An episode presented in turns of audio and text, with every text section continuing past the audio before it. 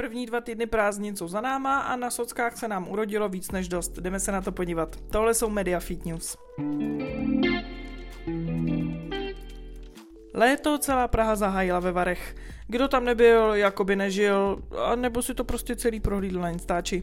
Celebrity se předvedly na červeném koberci a v každém rozhovoru řekli, že si přijeli jenom na chvilku odpočinout, protože už nezvládají šílený tempo večírku. No a pak jsme je všichni mohli vidět na titulkách bulváru se skleničkama v ruce v ranních hodinách.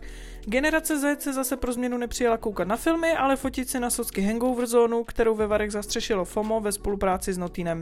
Hold, každý si tam našel to své, no, tak zase za rok, hashtag vaříme ve Varech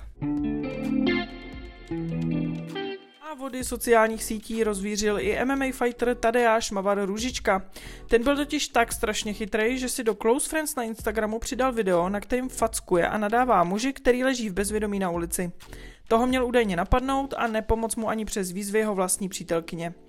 MMA scéna se bouří a k téhle kauzičce už se vyjádřili jména jako například Attila Vek, David Dvořák, Patrik Kincel, Jirka Procházka a nebo Karlítové Molů.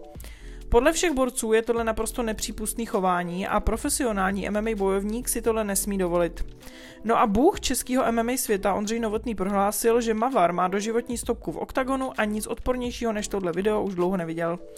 Co k tomu dodat? No, uvidíme, jestli Mavara pustí aspoň do Clash of the Stars, tam jedině si totiž najde soupeře s podobně vysokým IQ. A o další Instagramový drama se postarali Bára Mlejnková s její přítelkyní Veronikou Biasiol.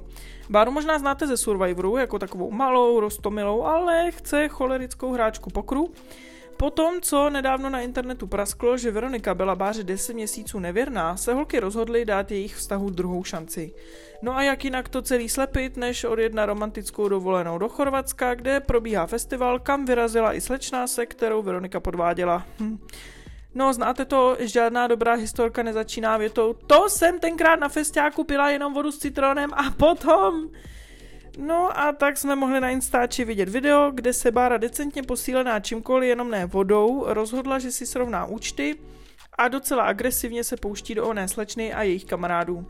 Následovala samozřejmě vlna vyjádření všech zúčastněných, mohli jsme si přečíst spoustu silných a srdcerivných slov, který vlastně nikoho nezajímají tolik jako ta bitka lidi prostě žijou pro drama, no. Tak holky, dejte si vodu a běžte si to vyříkat někam mezi šest očí. Ne, všechno musí být na Instagramu. No a na závěr si dáme něco trošku serióznějšího. V mediálním světě proběhly další škatulata Hejbejte se. Novým šéf-redaktorem webu Refresher je od července Marek Pros. Ten tak odešel z mediálního domu Ekonomia, kde působil jako zástupce šéf-redaktora serveru Aktuálně.cz. Jde tedy o další odchod zkušeného novináře z tohoto mediálního domu, který za posledních pár měsíců opustilo už více známých men